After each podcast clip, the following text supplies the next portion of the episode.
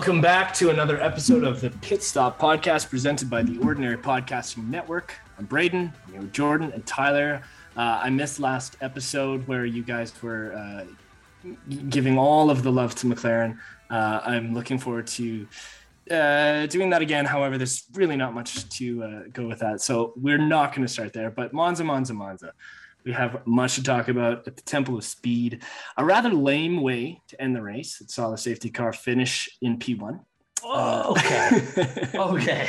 Might be the only podium Aston Martin sees this year. Uh, rather, Max wins for the first time at this track, followed by dejected Leclerc in P2 and Russell in P3. As I said, much to talk about, but let's start with what led to uh, an unfamiliar grid start due to some grid penalties. Jordan, why don't we start there? Oi, oi, oi. Okay, so yeah, um, yeah, I mean, it took four hours uh, following qualifying to actually know what the starting grid yeah. order was going to be, which is just not a great look for the sport. Um, there was a, a meeting held directly after the race uh, in Monza uh, that was basically uh, the, the official statement from Formula One was that it was a a, a meeting with the heads of all of the teams and the sort of committee that that runs sort of the marshals and the race directors um, and what we would call in other sports probably like the competition committee right?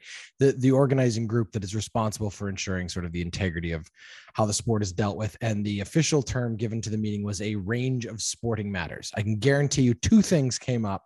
One was how the race ended under safety car. Number two was how the race started. Because as you said a whole bunch of grid penalties. I, I believe in total uh, there were seven um, different drivers who who had different grid penalties based on engine changes, um, different parts of it. We some teams obviously doing what we've seen with sort of the full power unit replacement, but then in Verstappen's case, he's already taken a new power unit. It was just parts of that. But what it ended up doing was making qualifying pretty much unnecessary and kind of useless um, because although Leclerc got pole, everything behind him kind of was out in the wash. Um, the whole point of these grid penalties is to, you know, make sure that teams aren't just changing out critical parts constantly. Um, it, it, it's to penalize it, getting the advantage from a new um, from a new part, or in this case, a, a new power unit, and you're supposed to go to the back of the grid. But in in the case of the last uh, the last race, because so many teams did it. it I mean, Max Verstappen was still finished, like started the race, what in, in like seventh, yeah. um, which he should have been at the back of the grid. He's, you know, he, he, from what from what it would have been in any other race. That's why it became kind of a messy. It just it was messy. That's. But doesn't random. that help? Doesn't that help with choosing when to take your engine penalties? Sure, because you can be smart about it if you know that a bunch of people are going to do it that week. It adds to strategy as you do it that same time. Yes, and that's fair. I think that um, I don't think, however, that that's how Formula One envisioned punishment for these kind of things, because it is still meant to be a deterrent from just constantly changing critical equipment and allowing the best teams to stay the best teams. That's the point of it. It's clearly not yeah. a deterrent at all because now it's become just a strategic tool. And well, in this case, you know, no disadvantage really to the top runners. They all well, still more, got backed up to the front the one thing they don't take account into it is the more engine failures you have, the more problems you're going to have. Sure. The more that these teams are going to need to do that stuff. Sure. And that's fair. I, I would also say, like, I have a bit of a hot take on the whole thing in general, which is that I think it's exposed an opportunity for Formula One, which is that we've seen in Formula Two, they run multiple types of races in a weekend. So you get a sprint race and then you get sort of the, the, um, shoot, I can't remember the exact word they use for, it, but it's sort of like the official race. They don't call it a Grand Prix because it's Formula Two, but whatever their sort of their their um, signature race or whatever it is for the weekend, which is a more traditional thing. But what they do is they reverse the grid order for the top 10 in the second race. And I wonder if the same way we have seen uh, Formula One adopt a few sprint qualifyings throughout the season if there isn't also space for F1 to look at a select number of races where you invert the grid after qualifying because we have seen the top teams have no problem picking off the the, the mid-table teams and, and making their way back up to the front.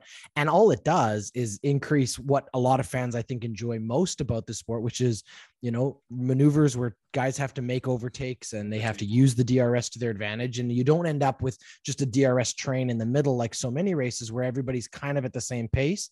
We saw, I mean, for me, the first half of the race, obviously Max did his work in like two laps and was already up there, and it was pretty much done and dusted there. But for me, watching Carlos Sainz work his way up through the, the field was very exciting. And then Lewis did it very late because he struggled at the beginning of this race. But for me, though, that's more exciting than oh, watching oh, yeah. Lewis or Carlos or any of those other drivers just starting fourth and finishing fourth. I'd much rather watch some good overtakes. They sure, 14. They they got 14 positions. I think Sainz like got 10 spots on in 10 laps. Like he he was yeah. moving. I, I don't think it's obviously something you can do all the time, but I think that there may be space to look there's at this huge, as actually like a strategic thing or like a, a, huge like a, flaw. There's a huge flaw with that. Is if you know that that's gonna the the grade's gonna be reversed, gonna why would you try? Yeah, yeah. Why would you try, try to what get, in qualifying? Well, if you don't you do well, then you'll be put up the top. Well, I'm saying what they do. So what they do in Formula Two is you, you still qualify for the top spot. They just take the top 10 and they drop them below the bottom 10. So if you qualified on quote unquote pole, you would you would start 10th as right. opposed to 20th. But right. this would have an advantage. Why wouldn't you try to start 11th so yeah. that you finish you start P1? Oh, I see what you're saying. In, I, qualifying, you know, you know what I mean. I, mean, I guess so. I mean, there's still a yeah, there's a loophole there. Maybe there's another way. Maybe well, here's a different. Here's way the way to, to, solve that. that. Work, but here's the way to solve that is your championship points are where you start your next race. So if you're leading the championship, oh, yeah, you start twentieth. Yeah, if you're last in the championship, you start first. So you just you just remove qualifying Some altogether. Remove qualifying altogether. They should really consider Mario Kart rules for this because yeah, like wouldn't wouldn't that make it more interesting? Yeah, no, for sure. No. It?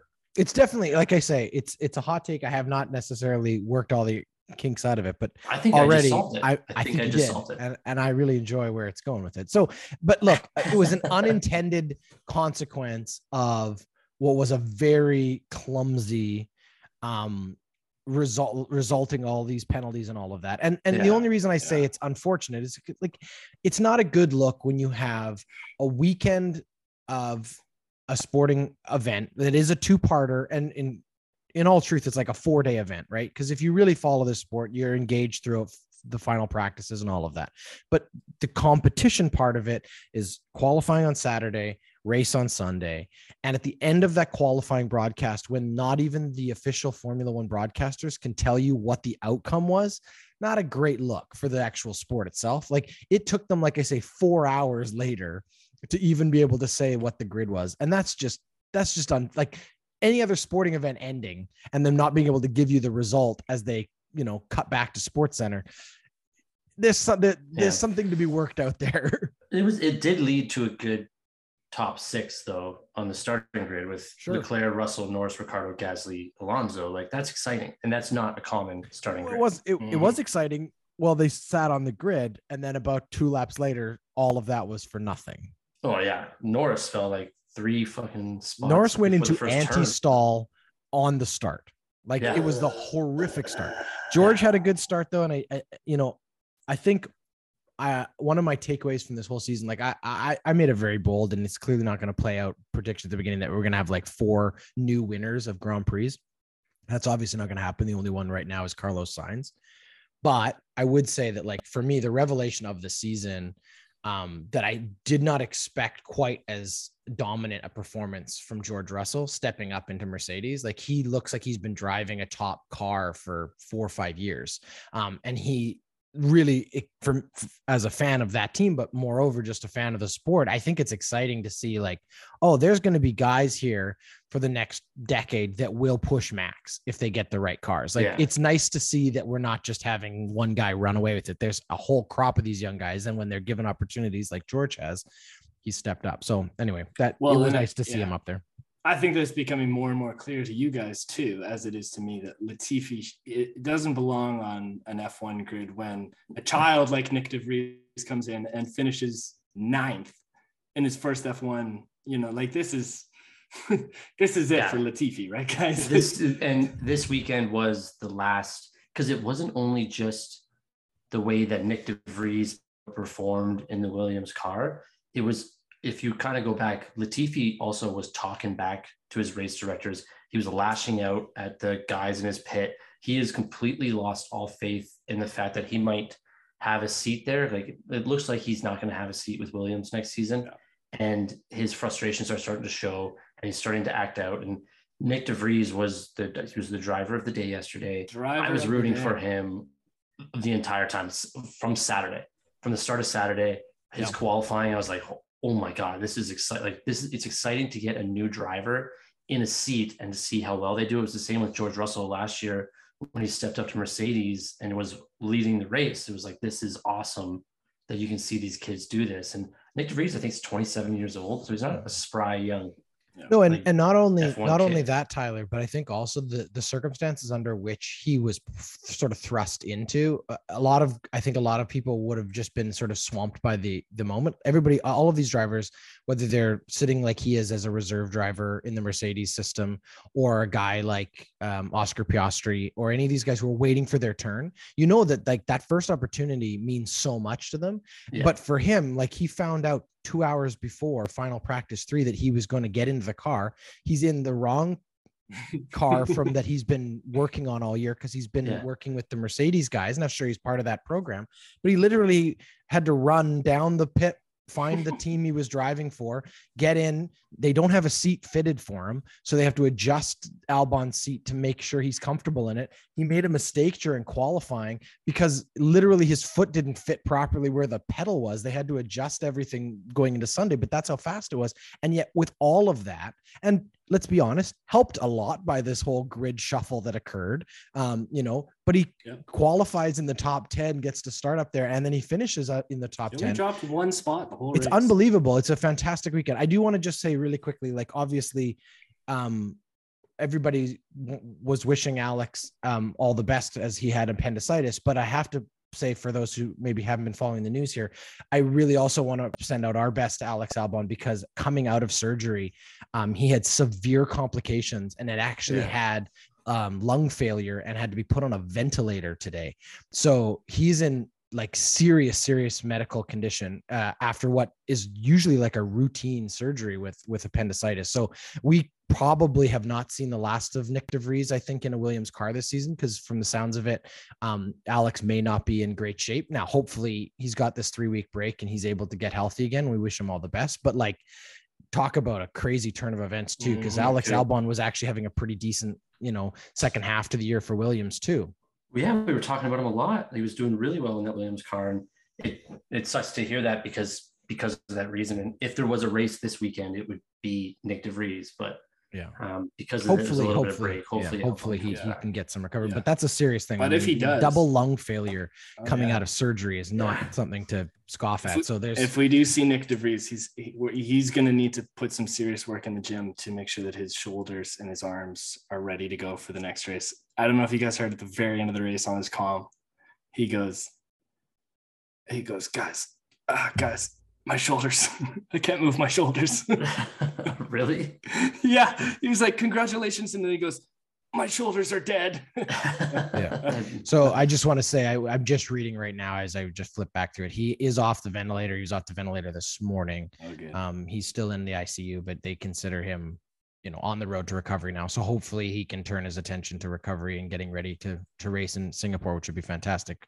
Um, but again, uh, our, our yeah. best wishes to Albon. Uh, last thing I wanted to say about Nyck de Vries, though, is that like this is a guy much like Piastri who probably um, is sort of in kind of a limbo spot in so many ways because he's clearly good enough to be driving a Formula One car. It's just a question of what team, if there's the team that wants to sort of get him in there. I think he's done himself a world of of uh, help here by getting this opportunity and and and taking it. And I I think it's very possible. And I don't know, maybe one of you just said this a second ago too, but like I wouldn't be surprised if we see Alex Albon and Nyck de Vries as the two Williams drivers mm-hmm. next year. I know Williams has a lot of different things they're interested in doing to replace uh, Latifi.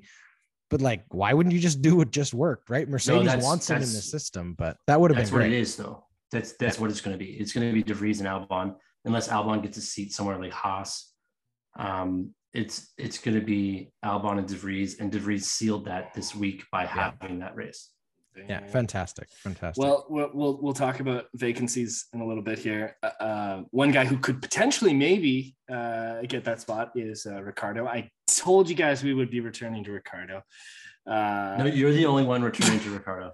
There was really Ricciardo's not driving for Williams. There was nothing we could say He's not Ricciardo's race, uh, except he had a really fantastic helmet. I don't know if you guys saw it. It was inspired by Valentino Rossi. It was really, really nice. He had a terrible race. In fact, he was the unfortunate event that led to, for me as an F1 fan, a very dismal end to the race. Uh, well, Tyler, okay, is, so you say on. that. Let me ask a question. Okay.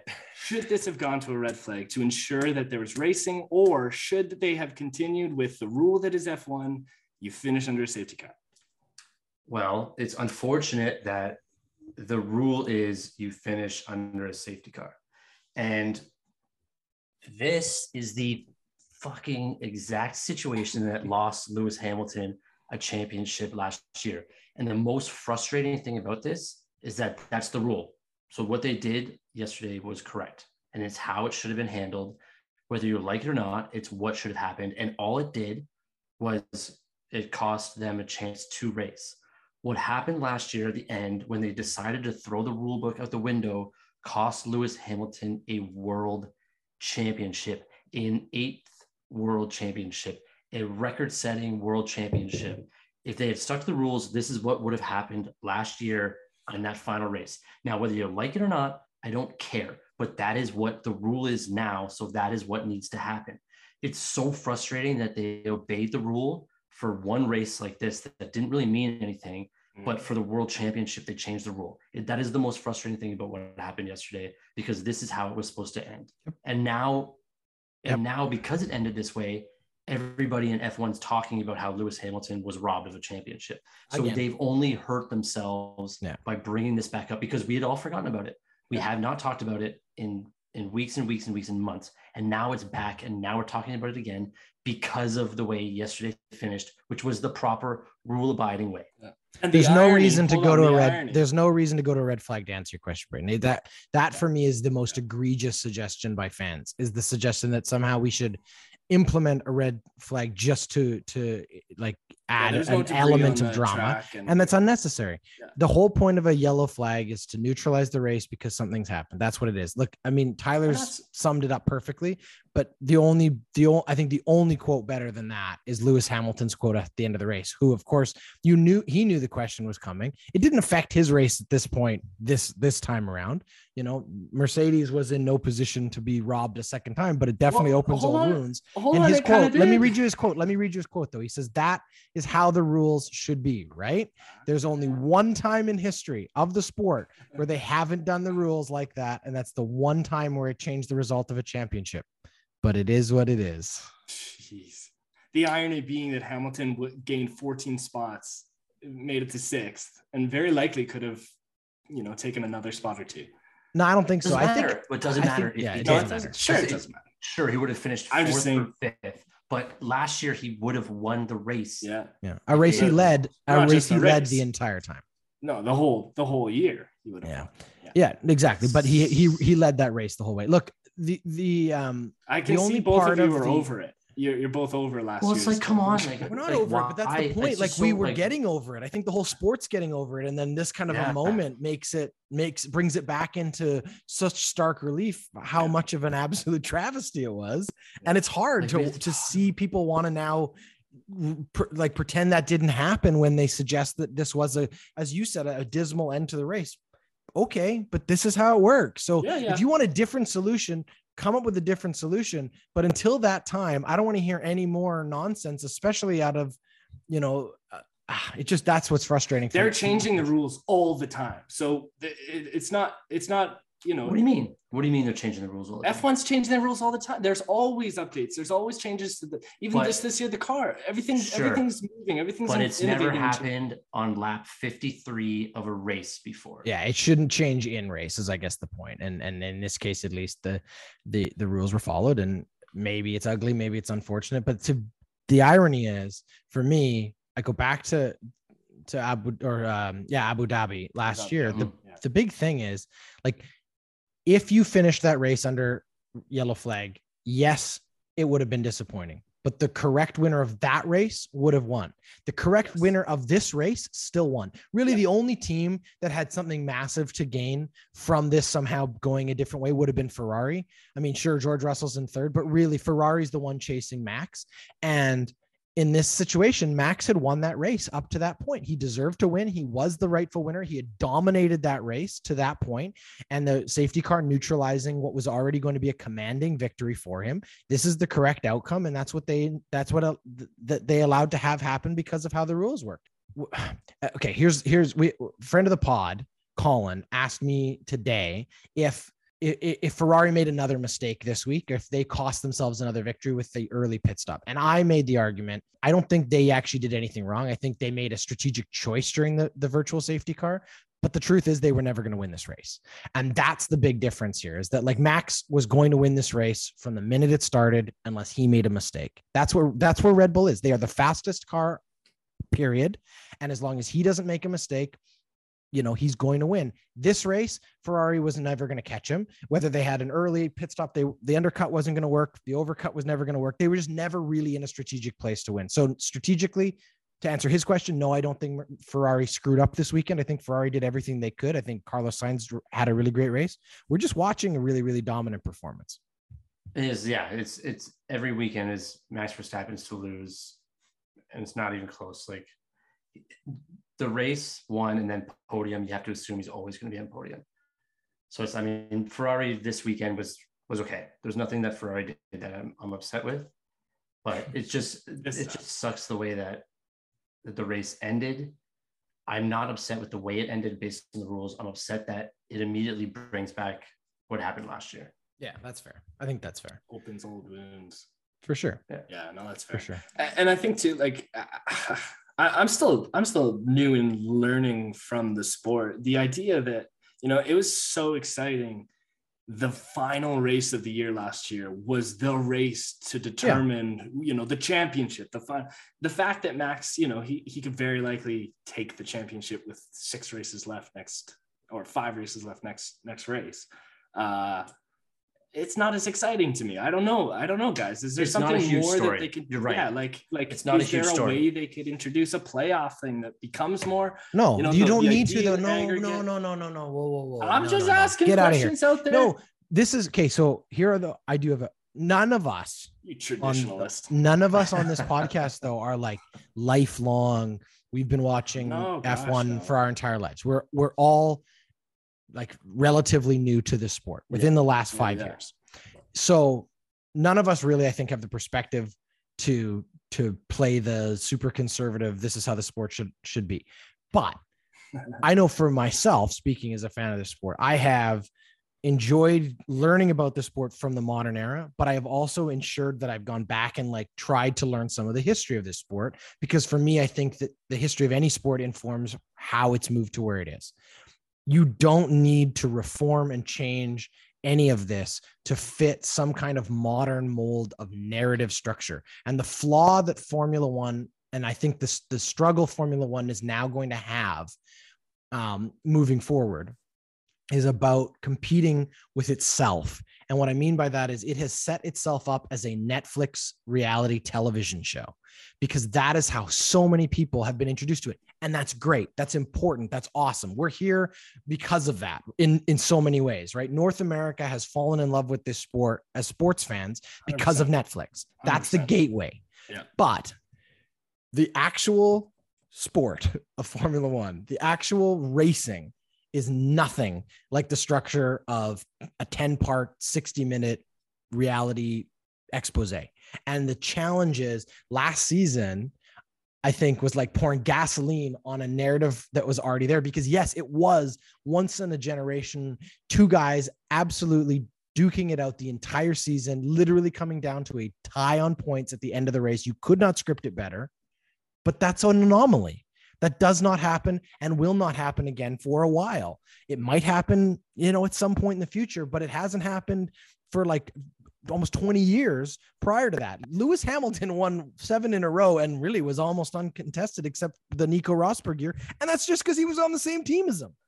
Well, and doesn't that make it more frustrating that that with uh, if there wasn't the drive to survive, they probably wouldn't have made that decision to change the race rules for Lewis Hamilton. I think that's a fair. I think that's a very fair take. And and I also I've said it before in this like if you're a Formula One fan, you're not rooting for everyone to win the race. You're rooting for them to get three or four spots about above where you think they should finish.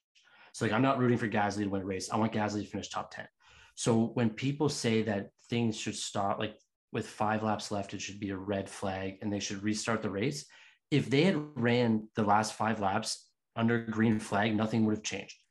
So in you have to change your mindset that if they're running green flags for 50 laps and there's three laps left and there's a crash, boom, that's the end of the race. Just change your mindset to say, right. okay, well, we got 50 good laps. Unfortunately, there was a crash that ended the race early, but you can't just stop the race, have everyone switch tires and go again, because then those 50 laps don't mean anything. Yeah, 100%. You're just starting again. So it's like, it's, you just have to change your mindset to, hey, Bottas is probably never going to win another race, but you want him to finish top 15, top 10.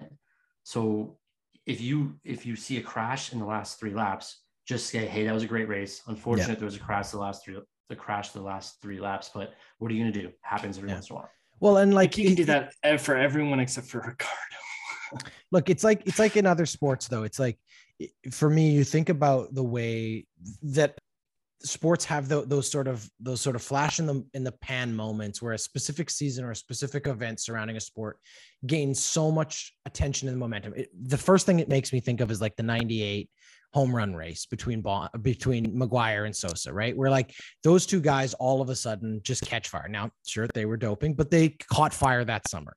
And the the race to to break the record, both of them breaking the record, and then obviously McGwire crushing out what 72 or something. The reality of that summer is that like that doesn't happen every baseball season. So if you were to suggest that we need to now change the sport moving forward to try to recreate that excitement, that energy every summer, you're only damaging the actual integrity of the rest of the sport. And I would also argue maybe baseball kind of did that in some ways. They kind of got a little excited they about what down. that those kind of things were, and they made certain decisions about as we've talked we talked about on Hattrick yesterday, like just making rule changes to improve offense in a specific sport is kind of a like a it's a very slippery slope because in doing so what are you giving up or what are you affecting? And in formula 1 the way that this sport is is built slowly year by year through these regulatory changes and these structural changes i think allows it to continue to move forward because it's a sport that's all about technology and technology is always moving forward obviously. Like we're going to be in a decade talking about probably fully electric cars. Like we're moving towards those kind of progressions in terms of where these sports are going.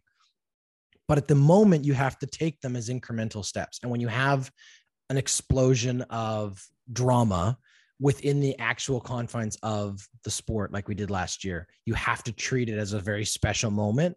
But that's all it is. It's not it, the new normal, right? Max Verstappen is going to win this, and he's going to probably win it next race in Singapore and then the question is kind of like then what? Right? Well then as tyler said you your attention should turn to the other teams. Your attention yeah. should turn to the other drivers. And there's drivers there who are literally fighting for their careers and making sure that they get seats next year. There are teams that are every single point will matter in terms of how much money they can put in the coffers of of developing next year's car. And sure, we're under a cap situation, but this is still a sport about finishing as high as you possibly can. And those are the those are the stories that we'll talk about. But those are the stories that I would encourage new fans of the sport to try to engage in because it will make the sport more enjoyable from a viewing perspective. If you're not just, I mean, look, Max is going to make it easy. It's going to be over, and then it'll be over. And sure, Max will probably still win another couple races because he's a competitive guy but it will be a little anticlimactic and that's just how it goes you know?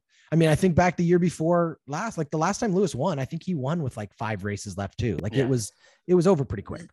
It's also one of those sports like you can have three favorite racers in different tiers. Like you can have your yeah. lando norris that you cheer for because he potentially could win a race this year. He could finish top three in the podiums. You can hope for that for him And then you can have your Pierre Gasly where you just want him to finish top nine, top 8 mm-hmm. And then mm-hmm. you can have, you can go down to your Alex Albon where like, if he gets any points at all, that's a happy day for you.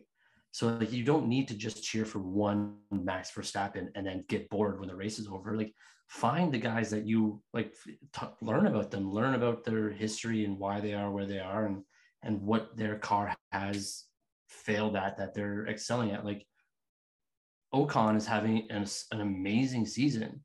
And like you just look at him, like read about him, and he lost a seat two years ago to Stroll when he came in, I believe it was. Yeah. And he went to Mercedes. He rode um, in their uh, testing car or whatever, and then came back and got a seat. Like it's stories like that exist yeah. all around this grid. Just find them and root for these guys. It's because if you're just rooting for Lewis Hamilton or Max Verstappen, your your season's going to end early. Yeah, yeah. And I, the last thing I wanted to say on this, and I know you know we're kind of going overtime, but you know, like yes, I think Tyler's right when this race ended the way it ended, like it opened a lot of those old wounds. And I think a lot of people were kind of like, oh God, really, we're dealing with this conversation again. But I also think that from the Formula One perspective, like the organization, the FIA, the actual running of it, it was kind of a necessary thing to have happen and to sure. demonstrate that we have learned the lessons of that moment and we're not going to get sucked into whatever occurred in that moment. We're going to follow this by the letter, as uncomfortable as it may make people. We're going to do this right. And I think it was actually a very important and big moment for Formula One to get to. I mean, it took us however long through the season to get to another situation like this. It probably probably won't happen again this season to be honest with you because it's not like it happens very often but now from from dubai on every single time it happens until they change the rule if they if they're going to do that as long as this is the letter of the law, it's now going to be followed dogmatically as a point. And I think that that was important because it, it the only way you can rebuild the trust of the fans that you you know that, that maybe you tainted their experience of the sport with that the sort of outrageous finish of last year. Um, i think the only way to start to build that trust back is to demonstrate that you've learned from those lessons. And as shitty as it is it's it's the only way to move forward. Great completely agree. Uh, one final question here to you, Tyler. Were you a fan or not of the 75th anniversary Ferrari yellow at Monza? I'm glad you asked that question because when I first saw it, I hated it. You were like, what and the fuck? We're nose yeah. back? then all of a sudden they like throw the for just like the bright yellow Ferrari letters on the back wing. And but as the race went on, I kind of I dig it. I do. Back wing really like it. The back wing was pretty sick yeah. I like it a lot, and I hope they bring it out for the rest of the season. I, I actually I like it more than the green they put up. Oh God, the green was terrible, but that was an advertisement more more than I know, but still, yeah. and it's, and it's yeah. part of the Italian flag and stuff like that. But I think the yellow is pretty sick. All right, and the yellow suits, all the the yellow. Yeah, no, I didn't like the yellow suits because awesome. they looked way too much like Brunel. yeah. okay, let's leave it there.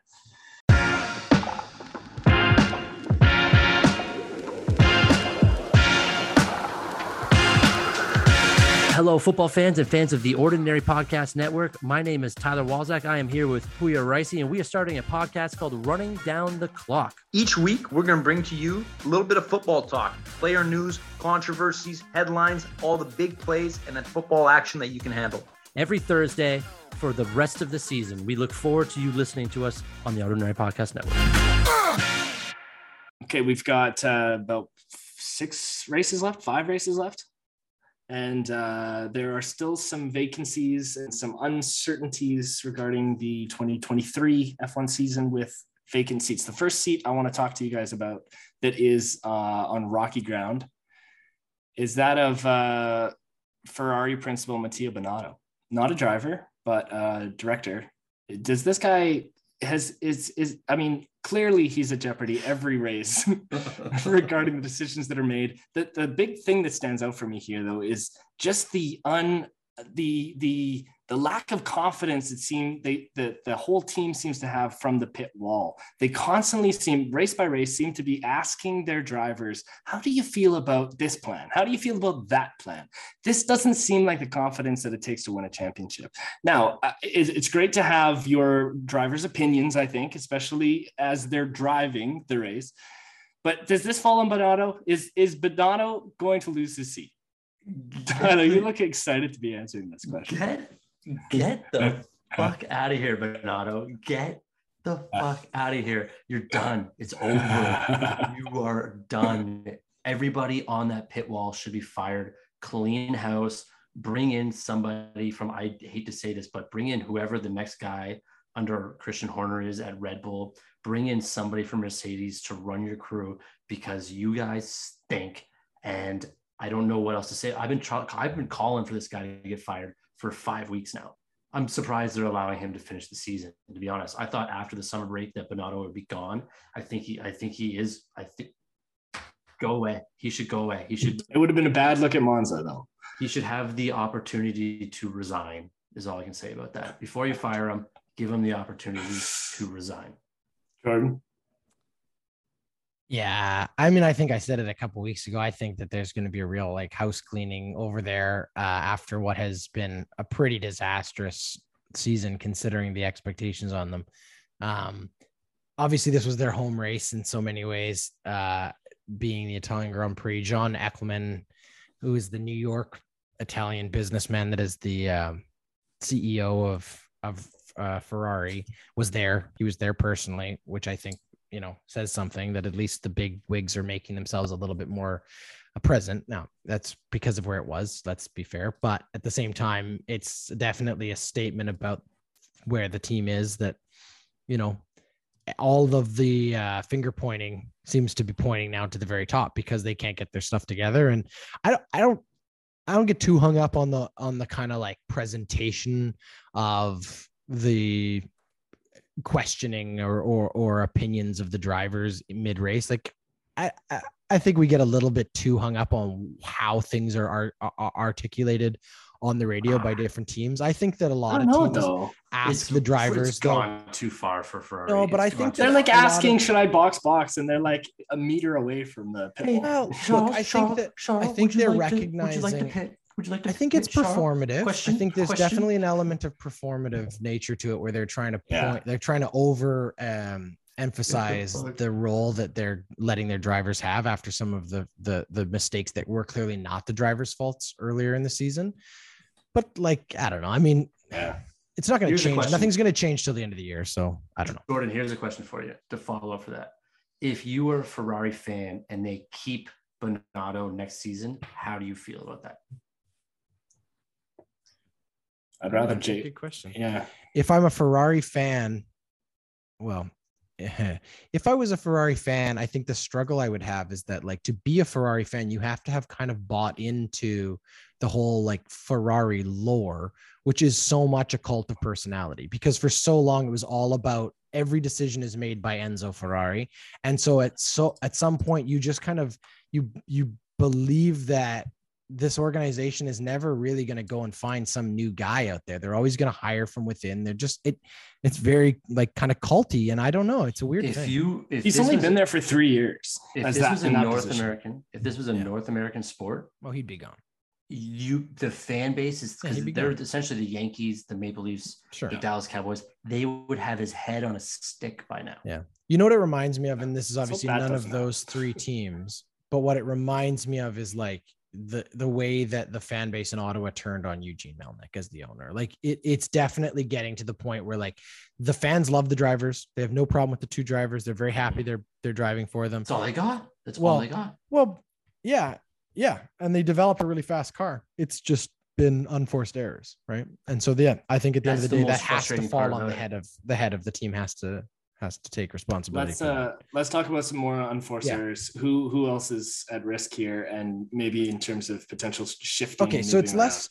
Uh, the news this week is less about like it's the usual suspects. We kind of already know who's quote unquote at risk. What, what's more interesting is that there seem to be a lot more names coming in uh, as potential drivers for next season than there actually are seats. So that always has me going like, this is fascinating because clearly there's another a, car. a lot of well, but that no, I'm not saying that, but but it is it's just interesting because like obviously we we know we know who some of those people are. I mean, De Vries being the most obvious now because of that. We also have Felipe uh, Drugovich, who just won uh, a Formula Two. Uh, he was at the race this weekend as well for uh, in the Williams garage. Um, he's obviously a name that's there. We kind of have a feeling that we got an American now joining us in Colton, uh, coming to so drive for Alpha. That's not that's not solid yet though, which is no, hundred percent and that changes things right yeah. but the two names that are really interesting and they just have come up in the last couple days is that it's it's quite obvious that haas is looking to continue to adjust they had to quickly make a decision at the beginning of this season and they brought magnussen in i think they're quite happy to have magnussen back i think he's worked out well there i think mm-hmm. that the ferrari development program and Mick Schumacher have kind of separated in terms of interest. And I think Mick Schumacher is going to start looking for different opportunities than to continue on Ferrari's path. Um, I think that there's there's just there's been a bit of a fracturing there. So I think the second seat at Haas is actually more open than maybe it was two weeks ago. Um, and it sounds like there's two names now that are that Haas is interested in.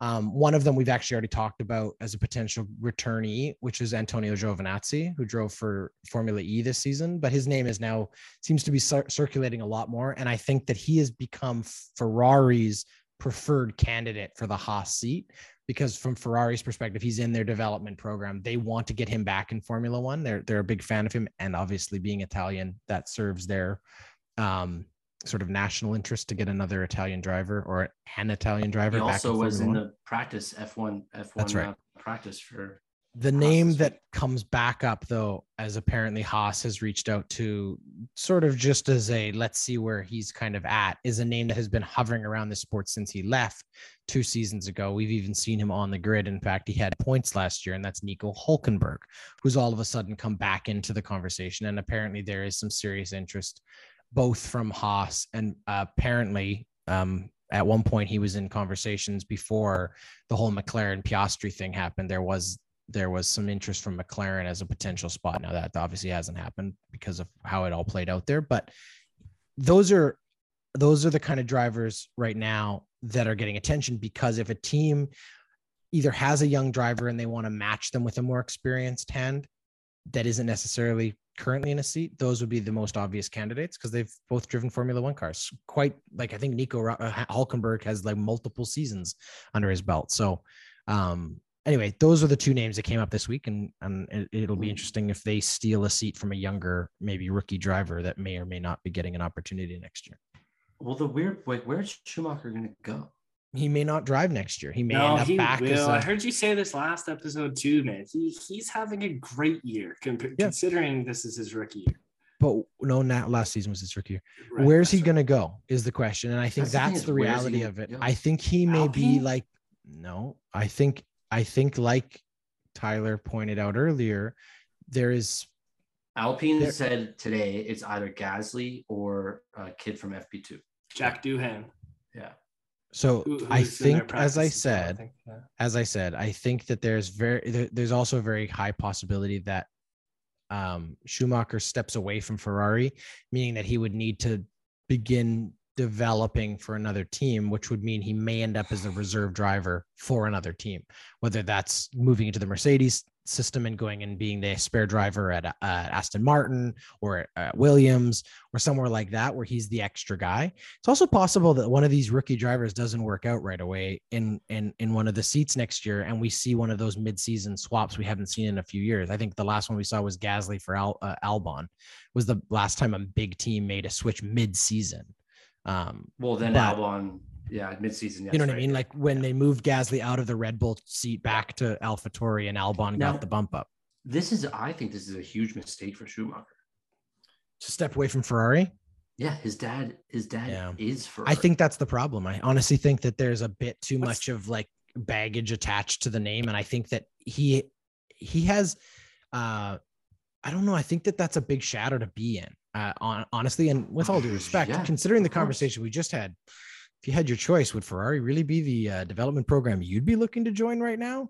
Um, there isn't know, a clear like, path. I was a good I guess driver, the point is there, there isn't a clear path. Sure. There isn't a clear path for him from where he stands today in the next five, six, maybe even 10 years to a Ferrari seat. He's looking at what's there and they clearly have two guys they're very confident in that are going to be there for at least the next couple years into the next big contracts. And even still, I think there are other guys on their quote unquote depth chart developmentally that they want to be the next guys for Ferrari before him.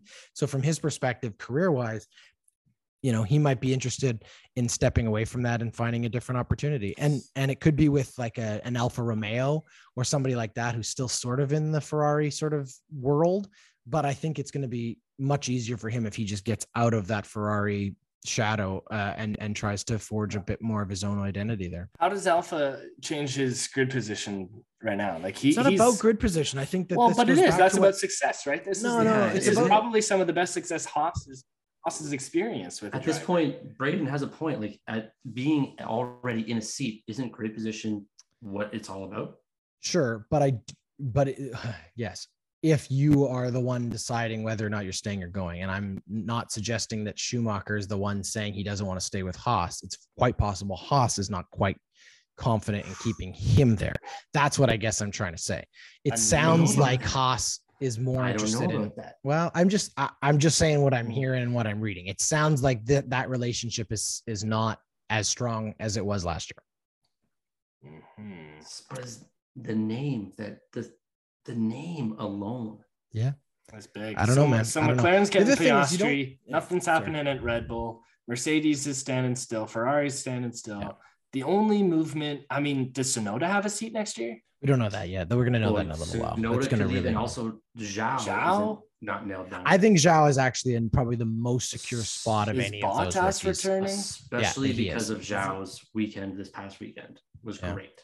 Yeah, I think so Alfa he, Romeo stands pat with what they have right now moving yeah. into next season. I think they're just waiting for all the dust to settle to finalize that, unless something falls in their lap, which is possible.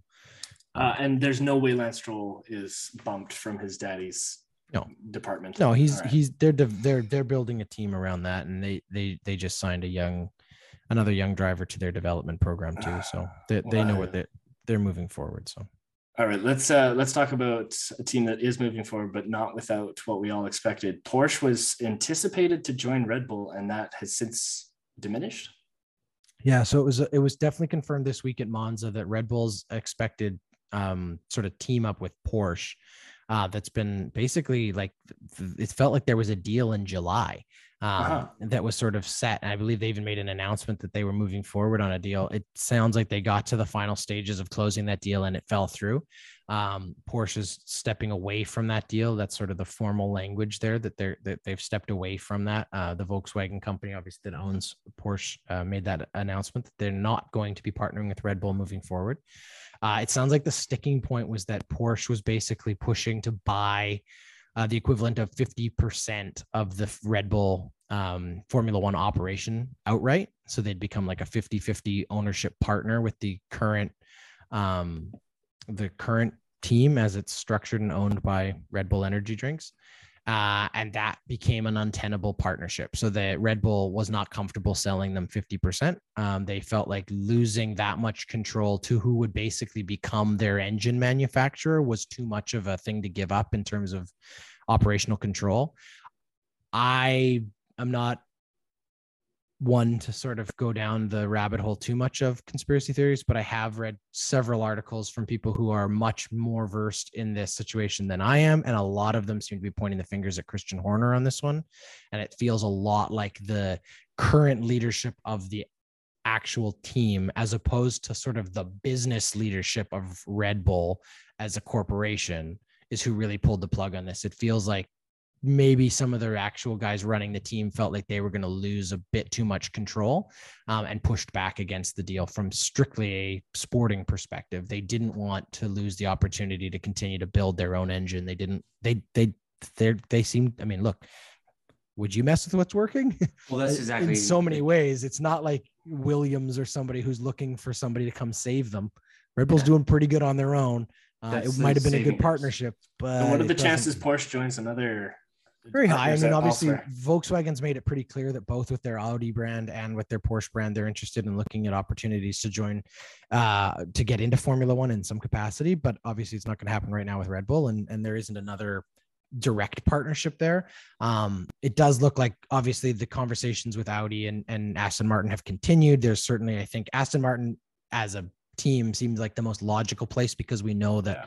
Lawrence Stroll is very much interested in kind of making deals and moving himself into slightly less risk averse position within the organization as sort of the sole owner of that organization right now.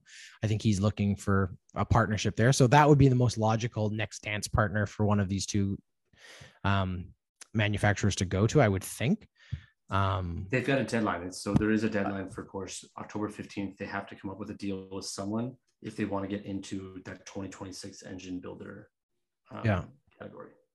Yeah, and I think that that's the big thing. It, the big question, the, the big question mark surrounding all of this is whether or not Red Bull is confident moving forward with their current plans to be a powertrain developer and, and manufacturer.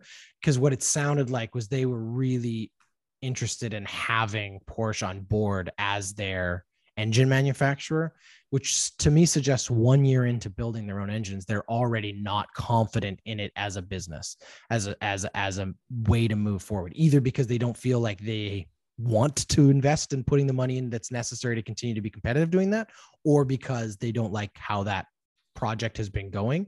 Um, Red Bull, obviously, being one of those teams that's had multiple, probably more engine, different engine manufacturers in the last decade than any other team. Um, they've gone from having an Aston Martin engine at one point to now, then they were with with Honda, then they went to Renault, then they went back to Honda, and now they're in sort of this Honda Red Bull um, hybrid thing. Um, I think at one point they even had a Ferrari engine way back in the early days when they were first coming out of being uh, Benetton or Jordan or whatever team they were. Um, Jaguar. so Jaguar. anyway, the point being, Red Bull is one of those manuf- one of those uh, constructors, I should say, that is constantly looking for the next sort of move forward business wise. And yeah, here we are again. yeah. Yeah. The, the, the opportunity exists for Porsche. Let me just I'll, I'll end it with that. Porsche and Audi are not dead and out of out of this conversation. They're both still interested. They're both still looking. And again, I think I said this a week ago.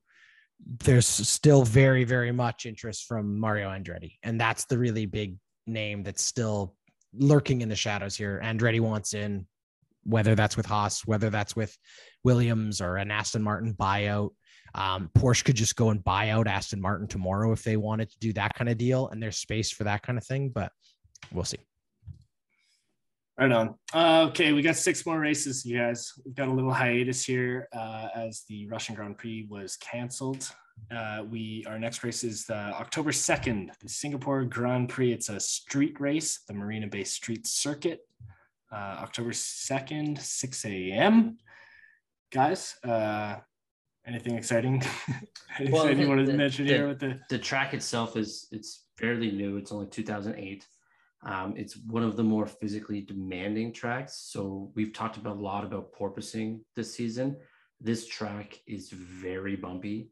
Uh, it's a street track, so street it's, track, yeah. it's bumpy and it's also super humid. Um, when the drivers go there, there's 23 corners. Um, it's a high speed lap. I think the average lap's like 141 and a bit, 142.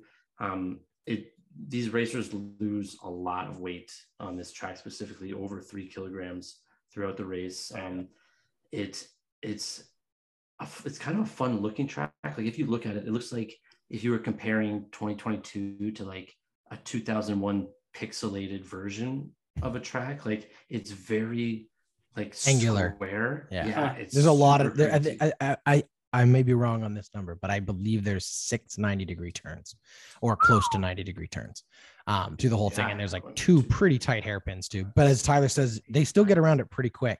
Um, it's also a night circuit, which is a really yeah, attractive thing.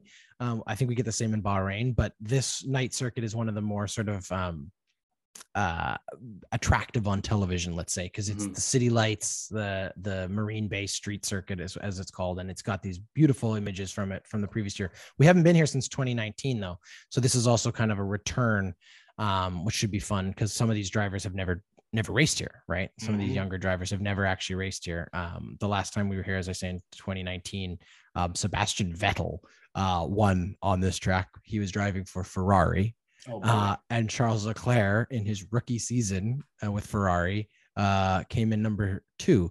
So Ferrari had great success the last time they were here. and it's very possible that they will again. Uh, Verstappen was also on the podium uh, that that that outing in 2019. So, uh, but as I say, there's a lot of drivers here who have never seen this circuit, and it'll be fun for them to to get a feel for uh, a night race in in Singapore. Can either of you guess who has the lap record on this track? You, you both might be looking at the same screen I'm looking at, but I'm curious if either of you can can guess who's got the lap record. Uh, oh, don't look it, it up. up. so I, have already got it up. Jordan, who who's got the lap record here? Who, who and, and, this is a driver who is still on the grid. Is it Valtteri Bottas? No, it is not. Oh, no, I don't know. I have no idea. You want to tell him, Brad? Oh, I do know. Oh, sorry, I, you were just gonna say it. It's Kevin Magnussen, isn't it? Yeah. And the reason I was how did you know? The reason I remember this is if you if you watch the very first season of Drive to Survive. Oh, there you go. Haas played a pretty predominant role in that season. And I nice. do remember that there was a bit of a controversy around this specific race because I believe this is the race right before that Haas had their like their family dinner. Yeah, where, exactly where right. Where they shit all over they all over Grosjean, Romain Grosjean who didn't show right up. in front of Magnussen. That's right. Yeah. That's right. And then Magnussen won the race. So that was a big part of the of season one for sure. God, that's terrible. Uh, okay, I'll have to go back they and watch shit that. all over him. They shit yeah, they, all over Grosjean. Yeah, what was, that's why I didn't like. That's why I don't like um, Gunther. Gunther. Gunther. Gunther is because yeah. that moment I was like, it was dude, yeah, the guy's not even awkward. here to defend himself. Yeah, like, yeah, take it easy. Yeah.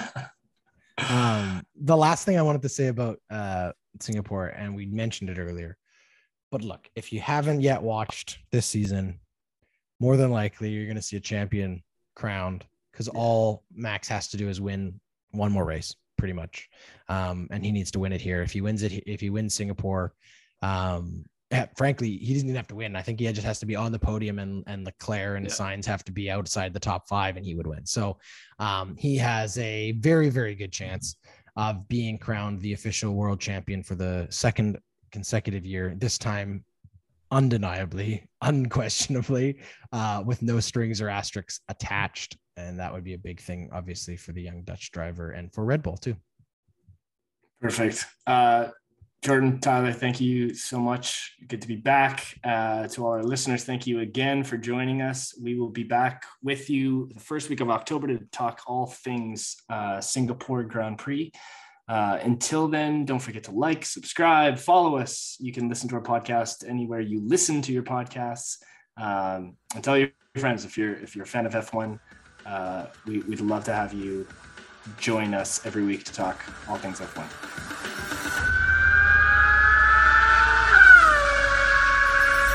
Pit Stop Podcast is a presentation of the Ordinary Podcasting Network. Thanks for listening.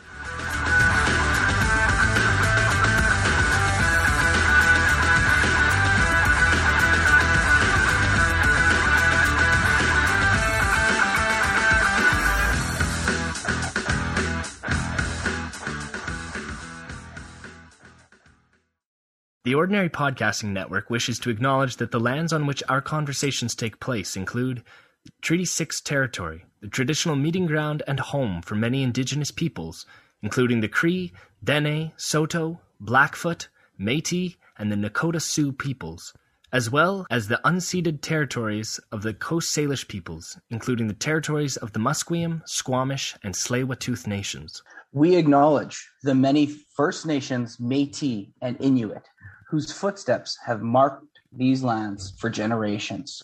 And we extend our appreciation for the opportunity to live, create, and share stories on these territories. The Ordinary Podcasting Network intends to engage in conversations and dialogue which acknowledge that reconciliation is not a destination, but a journey, and that we remain committed to practicing our craft in a decolonized space.